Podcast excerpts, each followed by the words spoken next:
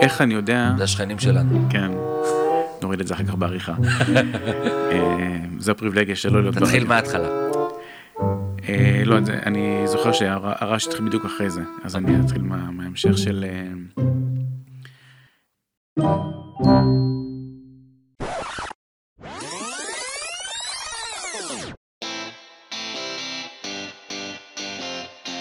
שלום, ברוכות וברוכים הבאים לפרק נוסף של Open for Business. אתם מאזינים לפודקאסט של מועדון היזמות של האוניברסיטה הפתוחה. אני מרום גולדשמיט, בוגר תואר ראשון בהנדסת תעשייה וניהול ותואר שני במנהל עסקים, שניהם באוניברסיטה הפתוחה. אני גם אחד המנהלים של מועדון היזמות בתוכנית למנהל עסקים של האוניברסיטה הפתוחה.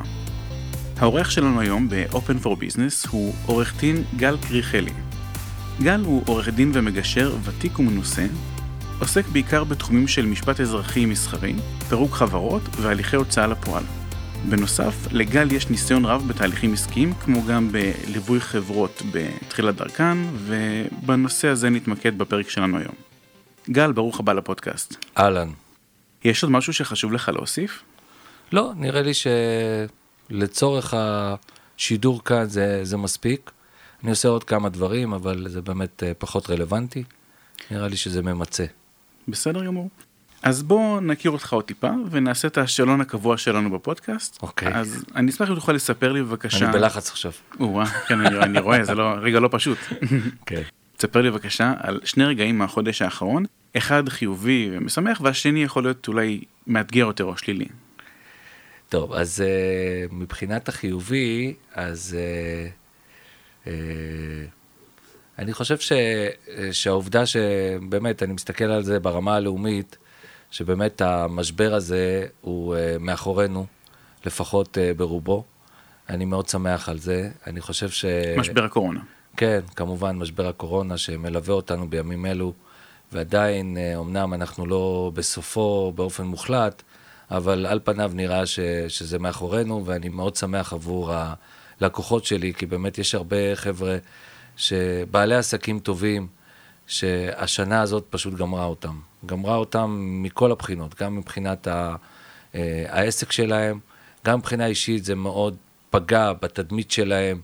אה, מול בני המשפחה, מול כל מיני אנשים שבסופו של דבר, אה, אתה יודע, כשאתה אה, מתפרנס ואתה צריך להביא פרנסה הביתה ויש לך קושי בזה, עם כל הכספים שהמדינה מרעיפה אליך, לחלקם זה באמת עזר, אבל יש הרבה אחרים שזה לא עזר להם, ואני שמח באמת שלפחות להרבה מהם, יש אתנחתא כרגע, והם יכולים לנשום לרווחה ולהגיד, אוקיי, אנחנו חוזרים לעניינים.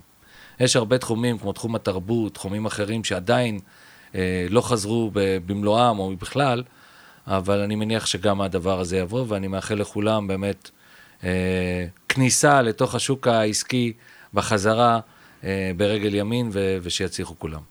לגבי אה, משהו אה, פחות טוב, האמת שלא עולה לי כרגע, אבל אולי בהמשך נגיד לך. אפשר, אפשר. אפשר? כן. אוקיי. הפוקוס בחיובי זה גם משהו שהוא... כן, אני מאוד אוהב להתמקד בחיובי.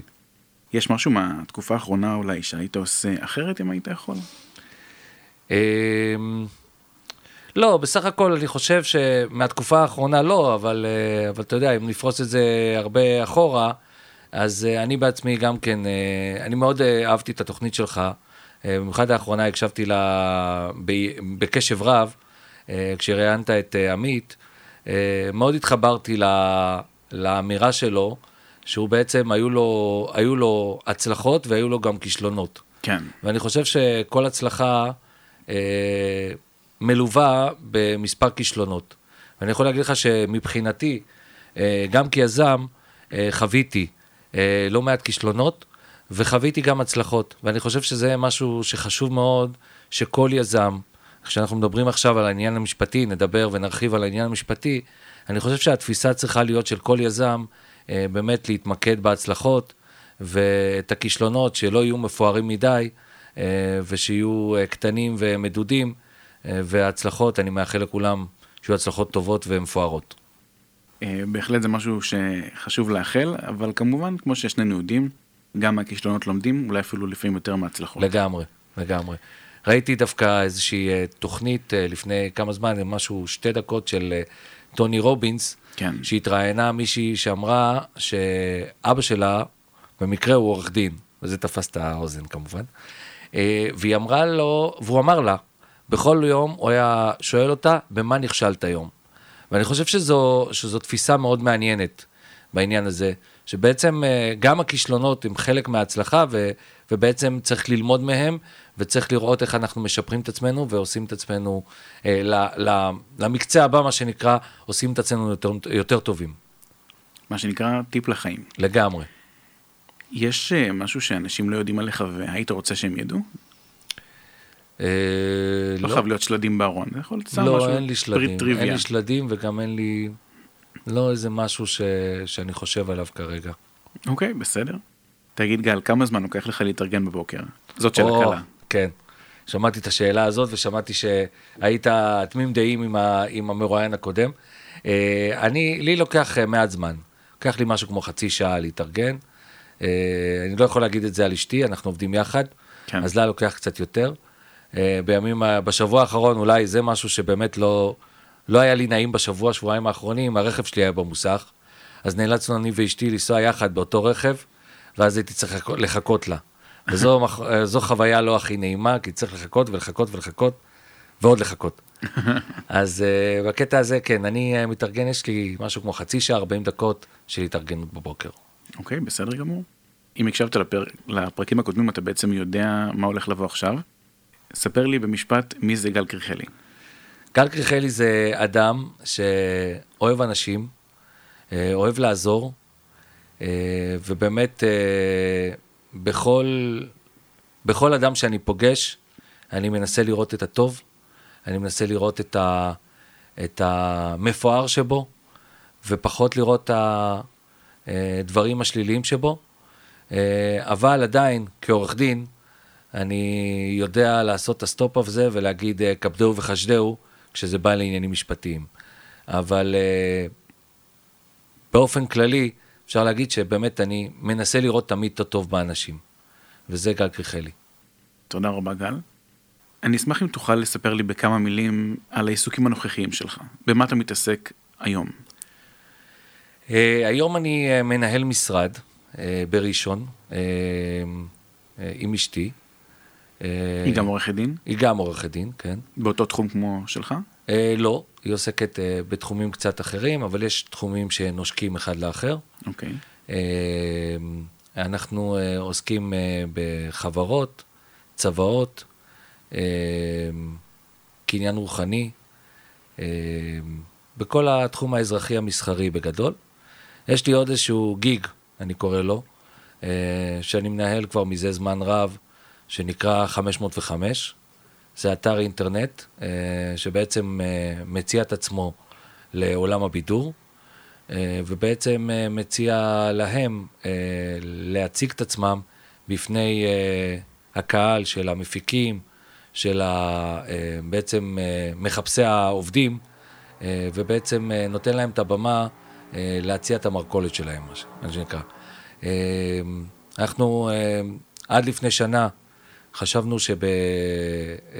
שביוני נפרוץ החוצה ו- ונעשה, אה, ונעשה את הפריצה הגדולה שלנו. לצערי הקורונה אה, נקרתה בדרכנו, ואז אנחנו היום מתנהלים על אה, מה שנקרא על אש קטנה, כי אנחנו מבינים שהעולם הזה הוא קצת בבעיה כיום, אבל אה, אני מאמין שבעתיד, אה, וכבר היום מכירים אותו, את האתר הזה, ומכירים את היכולות שלו, ואני מא- מאמין שבעתיד אנחנו נפרוץ איתו בגדול. כל שנותר הוא לאחל בהצלחה. לגמרי. בוא נתחיל בהתחלה. אנחנו רוצים לדבר עכשיו, לפנות ליזמים מתחילים, שאולי הם מקשיבים לנו עכשיו ותוהים מבחינה משפטית מה הם צריכים. אחד הדברים הראשונים שיזם נתקל בו הוא הרעיון של קניין רוחני, IP, intellectual property. עוד מושג שבד בבד אה, מוזכר ביחד עם העניין של קניין רוחני זה פטנטים. נכון. אז אני מדבר בפודקאסט לא מעט על אה, הגנות משפטיות, ובהקשר של השני ביטויים האלה, ביטוי אחד שחוזר על עצמו זה גם NDA, זאת אומרת הסכם סודיות. אז רציתי לשאול אותך אם, אם תוכל אולי לקשור את כל המושגים האלה ביחד, ולהגיד האם חשוב להגן על הקניין הרוחני באופן כללי, ואם כן, האם חשוב מהיום הראשון לחשוב על הנושא הזה? אז קודם כל כן. יחד עם זה, אני יכול להגיד לך, לפני שאני אכנס בפרוטות ואסביר על המושגים, אה, אני חושב שמייחסים יותר מדי חשיבות לנושא הזה של ההגנה על ה... על ה... נקרא לזה, על המוצר. ולפעמים אה, מרוב שמגנים על המוצר, שוכחים שאין עדיין מוצר. Hmm. או מגנים על הרעיון, שוכחים שאין עדיין. אה, רעיון, יש לכל אחד שאתה פוגש ברחוב, יש לו רעיון, אם זה לסנדלר, אם זה לאינסטלטור, ואם זה לכל אחד שאתה פוגש ברחוב, יש רעיון. בסופו של דבר, אם אתה בוחן חברות מצליחות, אה, הרעיון הוא חשוב, אני לא אומר שלא, אה, אבל ביחד עם זה, אה, רעיון הוא לא מספיק. מאחורי הרעיון צריכים לעמוד אנשים אמיתיים, עם, עם אנרגיות חיוביות, עם רצון עז לפרוץ עם המוצר, כי בדרך יש הרבה מהמורות, יש הרבה משוכות שצריך לעבור, ולצערי אני נתקל בהרבה מקרים אה, אצל יזמים, שמה שעומד לנגד עיניהם זה רק הרעיון, ובעצם הדרך למימוש היא מאוד ארוכה, והם פשוט נתקלים בהמון המון המון קשיים, שלא תמיד יש להם את האנרגיות אה, לחצות אותם, אה, את המשוכות האלה, ושם הם נופלים. עכשיו אני אגיד לגבי ה-NDA, אני, כשבא אליי לקוח ואומר לי, תחתום לי על NDA כי אני רוצה לספר לך עליו, אז uh, אני צוחק, ואני אסביר למה. תראה, NDA זה, זה דבר יפה, זה דבר מאוד מאוד נחמד, ובסופו של דבר כשאתה מחתים כל דכפין על NDA, אז מה זה בעצם? זה מסמך שאומר שאתה לא תעשה שום שימוש בידע או במוצר uh, בצורה כזו או אחרת. בואו ניטול דוגמה שבה אני, לצורך העניין, אני עורך דין, או אני איזה אה, מישהו שקשרת איתו איזשהו אה, קשר וסיפרת לו על המוצר הזה. שוב, אני לא מבטל באופן מלא את ה-NDA, אבל אני מסביר פשוט מה, מה הכוח, מה גבולות הכוח של ה-NDA. כן. גבולות הכוח של ה-NDA הם כאלה שבעצם אם אני עכשיו שמעתי על המוצר, ואני עכשיו רוצה, ואני חותם על ה-NDA הזה, אני יכול לספר אותו לגורם שלישי. והגורם השלישי הזה, שלכאורה אין לי קשר אליו, אה, יכול לצאת איתו לשוק ולעשות איתו מה שהוא רוצה, ובעצם הוא לא כבול בשום קשר עסקי מול אותו אדם שהחתים אה, על ה-NDA הזה. אז לכן אני מציע להמעיט קצת מהערך שמייחסים ל-NDA, אה, כי באמת אני לא פעם ולא פעמיים נתקלתי בבדיחה הזאת, בעיניי לפחות, שיזמים מסתובבים ומספרים על המוצר שלהם, ובאים ואומרים, תחתום לי על NDA, אני חותם בשמחה. אה, כי אני יודע שאני לא אעשה את מה שהם רוצים לעשות. אבל אני, אבל אני אומר ש, ש, שגם אם הם רוצים להגן עליו, אה, באמצעות הכלי הזה, זה לא כדאי, וזה, וזה לא נותן את ההגנה המלאה.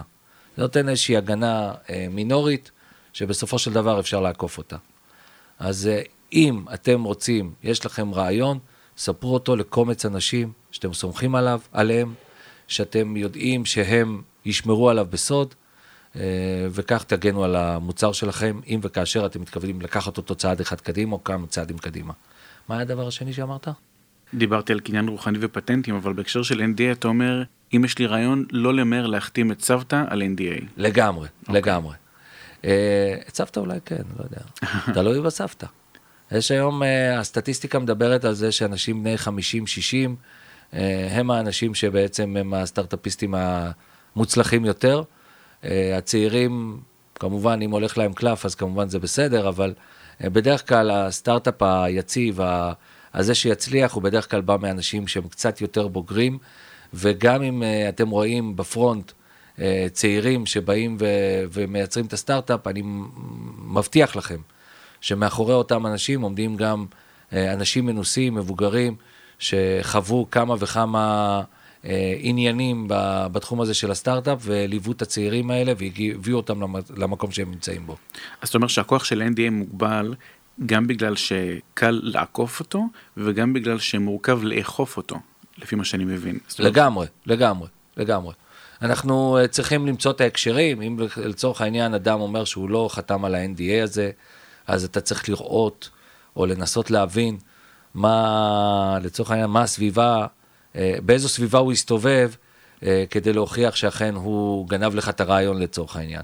אבל כמו שאני אומר, שוב, רעיונות יש למחוויר, אני מציע לאנשים לא להסתובב עם NDAים בכיס, פשוט ללכת, לממש את הרעיון, ואני יכול להגיד לכם ש... אני אתן לכם דוגמה קצרה. פייסבוק, מכיר? כן, רשת חברתית. נכון. לפני פייסבוק היו, והיו רשתות חברתיות. כן. היו לא מעט. ויש גם אחריה. ויש גם אחריה. למה פייסבוק הצליחה? שאלה מעניינת.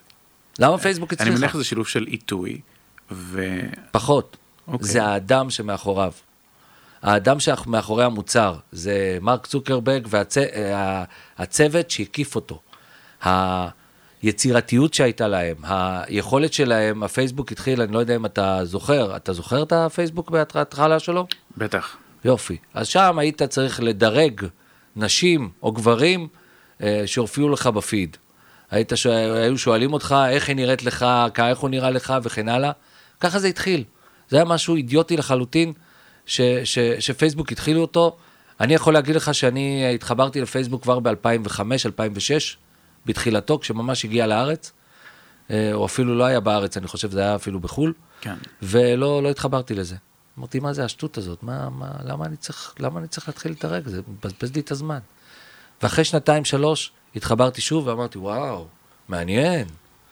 אז, אז, אז שוב, זה, זה היכולת של, של אותה קבוצה שבאה ומייצרת את הרעיון, קודם כל, להבין את השוק, להכיר את הקהל, שוב, אני נכנס פה לא לעניינים משפטיים, כן. אבל באמת, זה היכולת שלהם להיות ורסטיליים.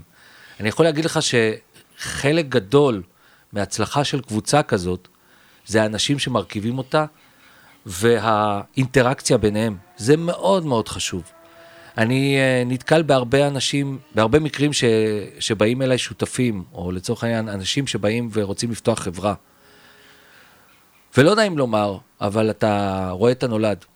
אתה מבין שהם חוזרים אליך אחרי שנה לפרק את החברה, וזה, וזה לא בגלל שהמוצר הוא לא טוב, בגלל שאתה רואה שיש כבר בשלב הזה, שעוד לא הקימו את החברה, יש ויכוחים ביניהם, יש סכסוכים ביניהם.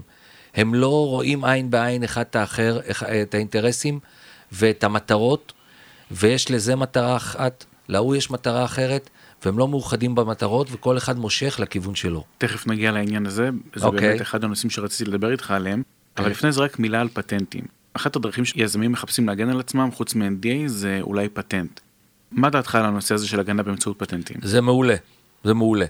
אבל אל תיקחו, אל תיקחו את הפטנט הזה כמובן מאליו. אה, לא כל דבר הוא פטנט, פטנטבילי. אה, פטנט צריך להיבחן.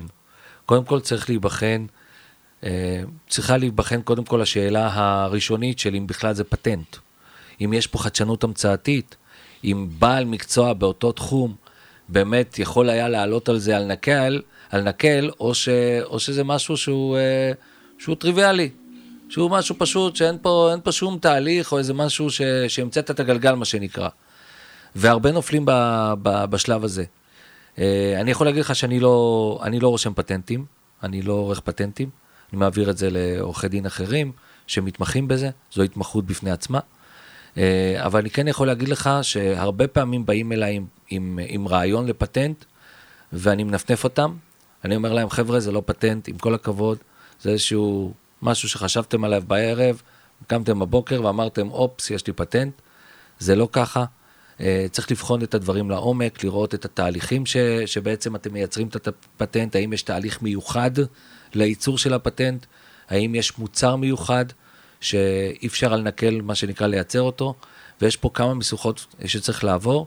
מעבר לזה, כמובן, צריך לראות אם בעולם קיים משהו דומה לזה, או, או, או פטנט כזה. אם יש לי רעיון שאחרי בחינה ראשונית, אני מגלה שהוא פטנטבילי, כמו שאתה אומר, האם זה אומר שאני צריך לעשות עליו פטנט? בהחלט, בהחלט. היתרון של הפטנט הוא שהוא שומר עליך מפני uh, גניבה נקרא לזה, במשך 20 שנים. בוא תיקח את הקופקסון של uh, טבע. הם חיו ממנו יפה במשך 20 שנים, והיום uh, בוא נקרא לזה שהם מתנדנדים.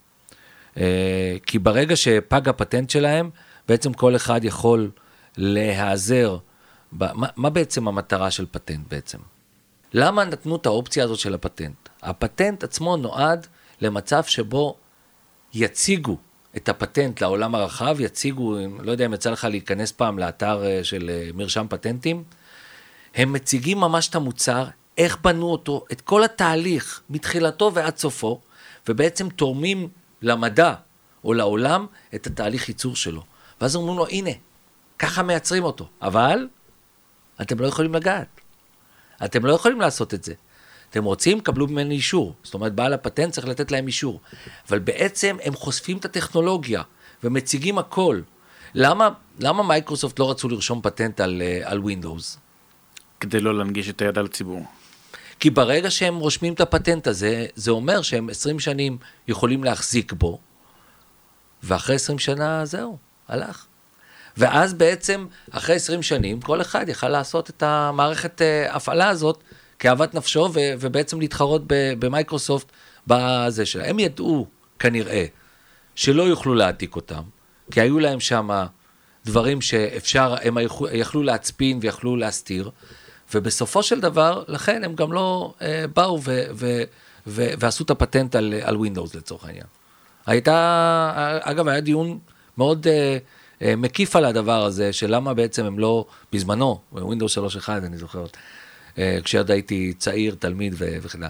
אבל זה, זו המטרה בעצם, המטרה של הפטנט היא בעצם להנגיש אותו לעולם, להגיד, הנה, ככה ייצרנו את זה, אבל אתם לא יכולים לעשות את זה בלי לקבל אישור מאיתנו. בהקשר של מייקרוסופט, אם אנחנו משתמשים בטרמינולוגיה שרווחה בתקופה של Windows 3.1, אז מאז מייקרוסופט החליפו דיסקט, ולפני כמה שנים הם בעצם רכשו את GitHub, אה, והם היום דוגלים בקוד פתוח, אז בעצם הם שינו את הפאזה בהקשר הזה. כן. אני לא יודע אם MSDN עדיין הוא קוד פתוח, כי עדיין, עד, כמה שאני יודע, הוא קוד סגור, אה, כל הכלי פיתוח שלהם, אבל כן, יש להם את ה GitHub, שזה בעצם עוד איזשהו, לדעתי זה איזשהו כלי שהם יבואו ויגנבו רעיונות, זו, זאת הסברה שלי. ייקחו בהשאלה לפרק זמן לא ברור. לגמרי. דיברת קודם על אה, תחילת המערכת היחסים העסקית אה, בין שותפים. רציתי לשאול אותך בהקשר הזה, האם כדאי מיד כשמתחילים פעילות עסקית לכרות מה שנקרא הסכם מייסדים? אז בוא תסביר בשנייה מה זה הסכם מייסדים, okay. אוקיי. והאם כדאי למעשה לכרות הסכם כזה בין שני אנשים שרוצים להתחיל פעילות עסקית ביחד. אז אוקיי, כמובן הסכם מייסדים אה, הוא בין שני אנשים ויותר. כמובן, אם אדם פותח חברה פרטית יחידה, אז, אז אין צורך בהסכם, הוא לא יכול לעשות הסכם עם עצמו ואין צורך. אה, אבל הסכם מייסדים הוא חשוב מאוד מהסיבה שבעצם הוא מסדיר את מערכת היחסים ביניהם, בין השותפים אה, לאורך זמן, בין המייסדים. זאת אומרת, מהרגע שבו בעצם הם מתחילים את הפעילות העסקית שלהם אה, לטובת המוצר או מה שהם רוצים לפתח, או מה שהם רוצים ליצור, ועד בעצם לרגע שבו הם נפרדים, או בעצם מחסלים את המוצר. ולכן חשוב מאוד להגדיר עבור כל אחד מהשלבים האלה, בתוך התהליך הזה או בתוך ההתקשרות הזאת, אה, את כל מה שקורה בדרך. אפשר כמובן אה, לבוא ולנסות אה, לנסות להעלות כל מיני נקודות הזויות בתוך התהליך, ואפשר גם לעשות איזשהו הסכם שהוא יכסה נגיד 80-90 אחוז מהאפשרויות, כי אף פעם אנחנו לא נכסה 100 אחוז מהאפשרויות. מה שקורה בהסכמי מייסדים, בדרך כלל זה שמגדירים בהם את הכוחות של כל אחד, קודם כל. תפקידים? את התפקידים, את הכובעים קוראים לזה, אני חושב, גם בטרמינולוגיה נגיד ציורית. אז כל אחד את הכובע שלו, אם זה כובע של האיש שיווק, אם זה כובע של הגזבר לצורך העניין, או איש הכספים, אם זה הכובע של אה, הטכנולוג אה, בקבוצה. ובעצם בצורה הזאת אה, מגדירים בעצם איך יתקבלו החלטות.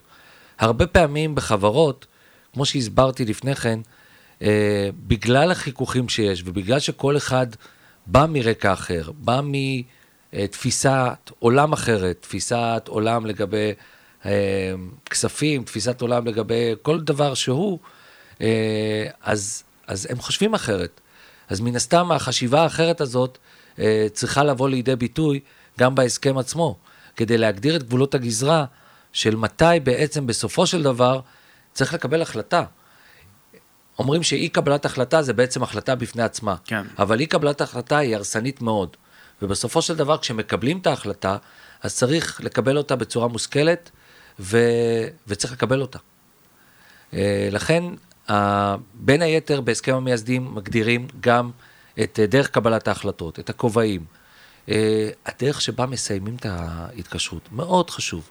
מאוד חשוב, כי הרבה פעמים הסכסוכים מגיעים עד לבית משפט בגלל שאין להם את ההסדרה הזאת. בגלל שאין להם בחוזה איזושהי אמירה של מה קורה אם, ואיך פותרים בעיה של. אה, הרבה פעמים בהסכמי מייסדים אנחנו מכניסים סעיף אה, שבכלל לא מאפשר להגיע לבית משפט. אה, הם קובעים ביניהם ש, שיהיה סעיף בוררות. היה לי איזשהו הסכם אה, שקבעו הצדדים שהם הולכים לבית דין דתי. דין תורה. מעניין. כן, קבעו ביניהם דין תורה. אה, ו, ו, ו, וככה הם רוצים לסיים את ההתקשרות ביניהם ו, ולבוא ו, ולהתדיין אם וכאשר הם מגיעים לכדי סכסוך.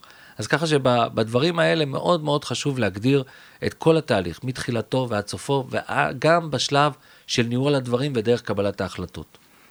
השאלה היא אם ברגע שמגדירים יותר מדי דברים, אולי זה יהיה לנו לרועץ. זאת לא, אומרת, זה יפעל לא, נגדנו לא, בצורה ככל, מסוימת. שתפ... ככל שתגדיר יותר דברים, ככה זה יהיה יותר טוב לך. למה? כי בסופו של דבר נגיד ויש עכשיו איזשהו סכסוך. התגלה איזשהו, איזשהו סכסוך, כן. כל אחד ילך לחוזה, להסכם המייסדים, ויראה מה זה אומר לגבי הסכסוך הזה. אז להגדיר גם אה, תפקידים של כל אחד, גם אופן אה, יישוב סכסוכים, גם אולי משכורת. אה, כל דבר שאפשר, שאתם יודעים עליו מראש, או יכולים לשער מה הולך להיות במהלך ההתקשרות ביניכם, כל דבר כזה צריך להגדיר אה, בהסכם המייסדים. הסכם המייסדים יכול לכלול ארבעה עמודים, הסכם המייסדים גם יכול לכלול עשרים עמודים. זה מאוד תלוי בצדדים, כמה הם מגובשים, לפעמים הם לא מגובשים. ואז ההסכם, הסכם המייסדים הוא כללי וכוללני, ו, ו, כי פשוט הם לא יודעים. אז זו גם נקודה מעניינת. באיזה שלב אני יודע שאני צריך לפעול בכיוון של הסכם מייסדים? אם אני עכשיו חושב אה, על רעיון כלשהו באיזה אה, פאב אפלולי עם אה, חבר מהצבא, יום למחרת אנחנו פוגשים אותך או מישהו דומה? אז לא, אז, אז מהפרקטיקה אני יכול להגיד לך שבדרך כלל זה לפני שפותחים חברה ובעצם אומרים בוא נהפוך לחברה. כשמדובר בחברים, בדרך כלל זה, זה, אה, זה לא מתקדם לכדי הסכם מייסדים, אלא אם כן מתחילים לעשות מזה מה שנקרא משהו יותר גדול ו, ובעצם לפעול למטרת רווח נקרא לזה. אה, כשזה בין חברים, אז יש את השיחות, אה, יצא לי לא פעם לדבר עם חברים, אני לא אחתים אותם לא על NDA ולא על הסכם מייסדים, כי זה באמת מיותר ולא צריך לרוץ אה, על כל אה, רעיון ועל כל פיפס אה, להחתים. אבל כן, בר- ברגע שבו מתחילים להפוך את זה למשהו שרוצים להרוויח ממנו כסף, בהחלט מומלץ לפני שפותחים את החברה, יש כאלה שעושים את זה אחרי שפותחים את החברה, לא כדאי, כדאי לחתום על ההסכם לפני, אז לפתוח את החברה, כדי שחלילה לא יקרה מצב שלא מסכימים אה, על התנאים בהסכם המייסדים, ואז צריך לסגור את החברה. אז זה באמת אה, מיותר. לא קרה לי האמת שסגרו חברה אה, בגלל שהסכם המייסדים התפוצץ, אבל אה, זה בהחלט יכול לקרות. לפעמים בעצם פתיחת החברה יוצר מצב שצד אחד יכול להפעיל לחץ על הצד האחר, כבר הוא יודע שפתחו את החברה, הוא יודע ש... women business מה שנקרא, ואז בעצם נוצר מצב ש, אה, שצד שני צריך לוותר. אמרת להקים חברה, אם אני זוכר נכון מה- מהלימודים שלי, הגדרה של חברה זה חבר בני אדם, אם אני לא טועה. יש כל מיני סוגים של התאגדויות, לומדים את זה גם בדיני תאגידים. איך אני יודע איזה סוג של התאגדות אני צריך אה, לנקוט בה? יש הרי חברה בע"מ, יש אה, שותפות מוגבלת או שלא, מלכ"ר שזה מוסד ללא כוונת רווח ובטוח שיש עוד. אז אני בדרך כלל נותן את העצות שלי כעורך דין, אבל אני גם אה, מציע לחבר'ה, מה שנקרא, לגשת אה, לרואה חשבון. היתרון בחברה בע"מ הוא היתרון של הפרדת הרשויות בעיקר, הפרדת האישיות המשפטית, סליחה, הפרדת רשויות זה משהו אחר. הפרדת האישיות המשפטית, שבעצם נוצר מצב שבו אה, אתה והחברה הם לא אותו אדם. אה, בעצם כשאתה פותח חברה, אז אם חלילה החברה מסתבכת, אתה לא מסתבך. ואז בעצם אה, נוצר מצב שאתה יכול, אה, אני לא אגיד שאתה יכול להתפרע, כי אם אתה מתפרע אז, אז יכול להיות שיש פה, יהיה פה מצב של הרמת, הרמת מסך וכן כן. הלאה, לא ניכנס לזה, אבל בהחלט יש פה איזושהי הפרדה בין החברה לבין האדם, ובעצם ברגע שפותחים חברה, אותו אדם הוא בעצם אורגן בתוך החברה, והוא סוג של עובד בחברה. אורגן הוא בעל תפקיד בחברה, והרמת מסך זה הורדת המחסום הווירטואלי בין בעל התפקיד לבין החברה. יפה. אה, אם, אם אתה רוצה אני ארחיב על הנושא של הרמת מסך, הרמת מסך בעצם אומרת שאם אה, עשית פעולות שהן מנוגדות למטרות אה, של החברה, אז בעצם אה, אותו אדם שתובע את החברה, אפשר להרים את המסך של ההתאגדות, ובעצם הוא יכול לפעול נגדך אישית. למרות שאתה כביכול מוגן על ידי החברה והוא תובע רק את החברה, בעצם מרימים את המסך ותובעים אותך אישית, ויש כל מיני מקרים שבעצם מאפשרים לעשות את הדבר הזה. כן. דיברנו על כל מיני מקרים בהם כדאי ואף רצו לפנות לעורך דין. עוד מקרה כזה הוא מקרה שחושבים לגייס משקיע. לכל משקיע יש, אה, בהתאם להיקף שבו הוא מעוניין לפעול, יש את הדרישות שלו ויש את התנאים שלו. אז כשמגיע המשקיע ומציע להשקיע באופן כזה או אחר ברעיון או במוצר שלנו, האם צריך למהר לעורך דין ולחתום על שלל חוזים כאלה ואחרים, או שמספיק אה, במרכאות הסכם ג'נטלמני אה, על מפית של בית קפה למשל? תראה, אה, קודם כל הסכמים ג'נטלמנים יכולים בהחלט לתפוס, שוב, תלוי על מה הסכסוך נסוב. זאת אומרת, אם הסכסוך נסוב על משהו שלא מוגדר בתוך המפית, אז, אז יש בעיה. ואז בעצם יש פה עניין פרשני. זאת אומרת, אה, כשתבוא לבית המשפט, בית המשפט יבוא ויבחן על פי מקרים אחרים אה, מה היו ומה הנוהג ומה הנוהל, וינסה לגבש איזשהו אה, כלל כזה. בתי המשפט... רק, רק, רק עניין כן. נוסף, אתה בעצם מדבר מה קורה ברגע שכן יש הסכם. אני שואל שאלה לפני זה, האם כדאי למהר ולחתום על הסכם? אז שהוא... אני אומר, אם כן. נגיד וחתמתם על הסכם על מפית, אז יש בזה סכנות. כי המפית הזאת לא כוללת את כל הדברים שיש בהסכם רגיל. וברגע שצץ איזשהו מצב שבו צריכים לטפל במשהו שלא כתבתם בתוך ההסכם על המפית, אז בעצם הולכים לבית המשפט, נגיד לצורך העניין, זה, זה, זה הדרך אה, לפעול במקרים משפטיים כאלה ואחרים, הולכים לבית המשפט ובעצם מבקשים את הסעד. בית המשפט לא, הוא צריך עכשיו לשמוע עדו, עדויות, הוא צריך לבחון את הדברים בכל מיני צורות, ואין לו בעצם אה, חוזה שהוא יכול לבחון לפיו, לכן, לכן הוא הולך לכל מיני, אה, נקרא לזה, כללים אחרים שמנחים אותו. לכן רצוי שאם עושים כבר הסכם, לעשות אותו כמו שצריך. לעשות אותו בצורה כזאת שתכסה את כל המקרים האפשריים. אני לא אגיד שהסכם בעצם, אני תמיד אומר את זה ללקוחות, הסכם יכול לשבת במגירה במשך 20 שנים, אף אחד לא ייגע בו.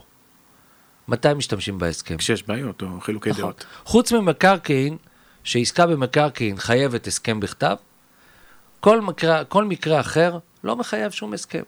אתה יכול באופן תיאורטי להתנהל בלי הסכם, בכל מצב שהוא בחיים.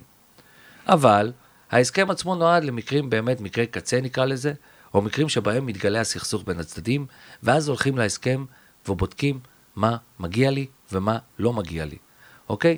וככל שההסכם יהיה יותר מדויק, יותר מפורט, אה, יכסה את המקרים המסוימים ש, ש, שבהם נסוב, שסביבם נסוב הסכסוך, ככה הסיכוי לא להגיע לבית משפט הוא גבוה. וזו בעצם המטרה של ההסכם. המטרה של ההסכם הוא לעצור שם. הוא לא לגרום למצב שזה יגיע לסכסוך בבית משפט, כי בבית משפט מפסידים כולם. אבל כן צריך הסכם, גם עם משקיע. לגמרי, לגמרי. המשקיע צריך להבין מה גבולות הגזרה שלו, מה הוא יכול אה, לעשות ומה הוא לא יכול לעשות. אה, בדרך כלל משקיעים לא, לא משתלטים על חברה. אה, בדרך כלל המייסדים רוצים שליטה על החברה. בדרך כלל המשקיע מקבל 10, 15 אחוז, 20 אחוזים, אבל לא מעבר לזה. אלא אם כן באמת מדובר במוצר ש, ש, שהוא ממש ממש ב, בתחילתו ו, ואין, ואין להם כלום חוץ מרעיון. ואז בעצם המשקיע בא ואומר, אני רוצה 70 אחוז. ואז, כן, המשקיע הופך להיות מאוד דומיננטי בתוך העניין הזה, והוא יכול גם להעיף אותם.